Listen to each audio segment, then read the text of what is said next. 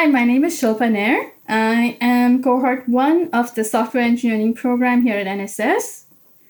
And my capstone project is called Recipio. It's a recipe curation app.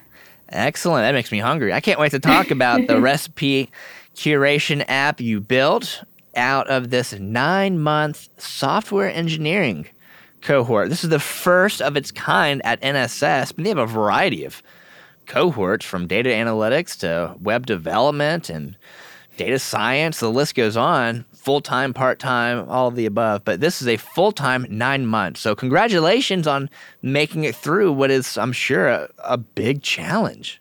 Thank you. It, it's been a long nine months, but I'm glad we made it. We're at the end of the tunnel now. You're at the end. yes. And you're going to be demoing soon this mm-hmm really exciting projects. We're going to talk about that in just a minute. But hey, real briefly, what were you doing before NSS and why did you decide to make this plunge into such a big adventure? Sure.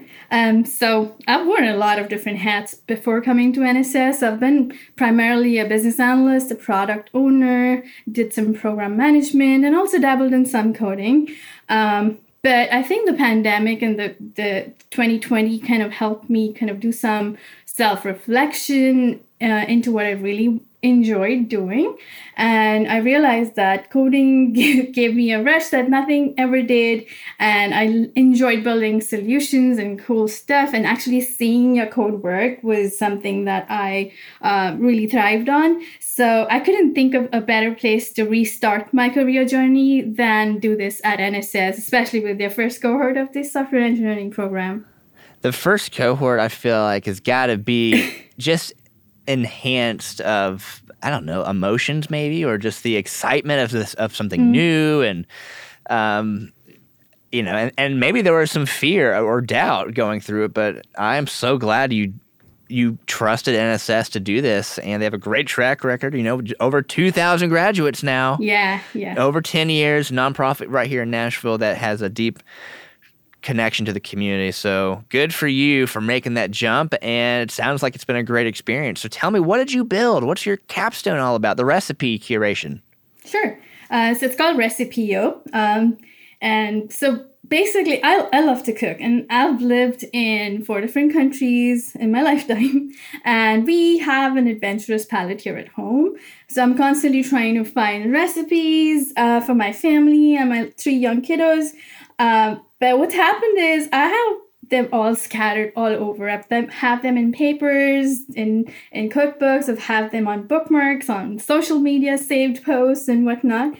Um, and so when it really boiled down to making dinner, I was scrambling to find my recipe that worked that everybody loved at home.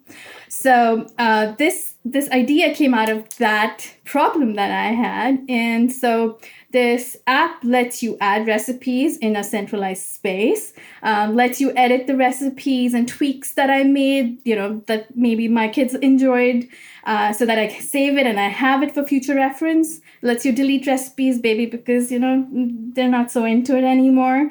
Um, I, it also allows me to categorize these recipes into different buckets. And I also have a feature which lets me search through my recipes using either the tags that I might have assigned to them or by the recipe names.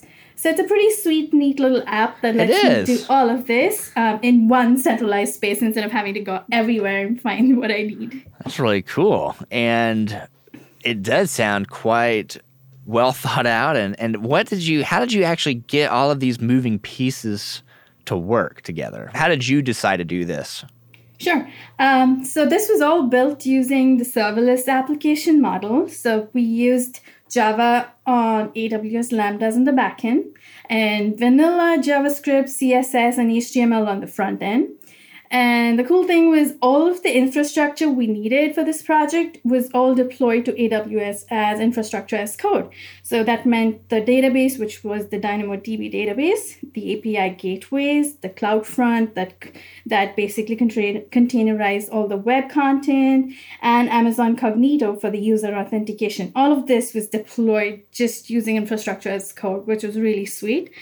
Um, so that's essentially what tied this whole project together the backend Java on AWS Lambdas with the front end.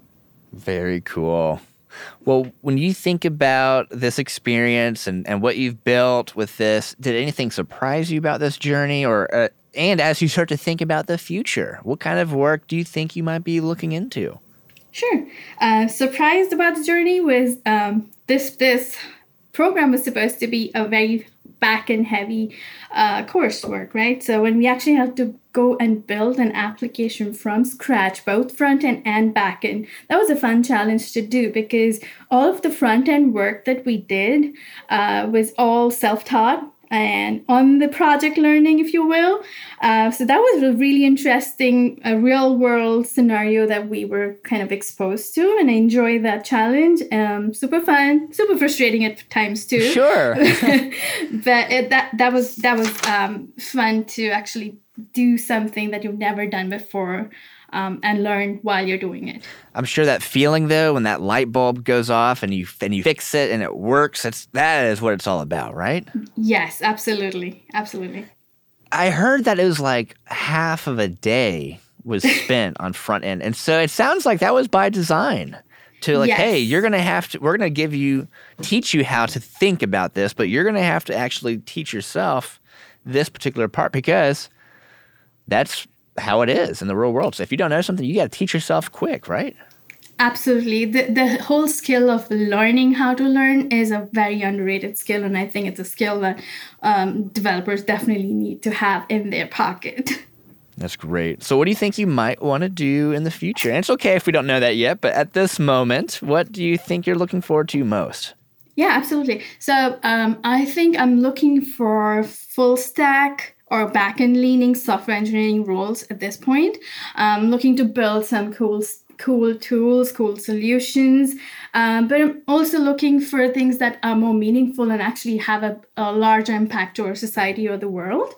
Um, and maybe eventually, maybe five years down the road, I'd love to move into maybe tech uh, product management or engineering management roles. So, kind of like the big vision as well as the short term goals. I love it. It sounds like you're doing all the right things. Congratulations on making it to the end and sticking with it because like you said there's going to be moments where you're tested and it might be frustrating but you have completed this just about so have a great demo day and thank you for taking a few minutes to share a little about your story i really have enjoyed talking with you thank you so much clark thanks for having me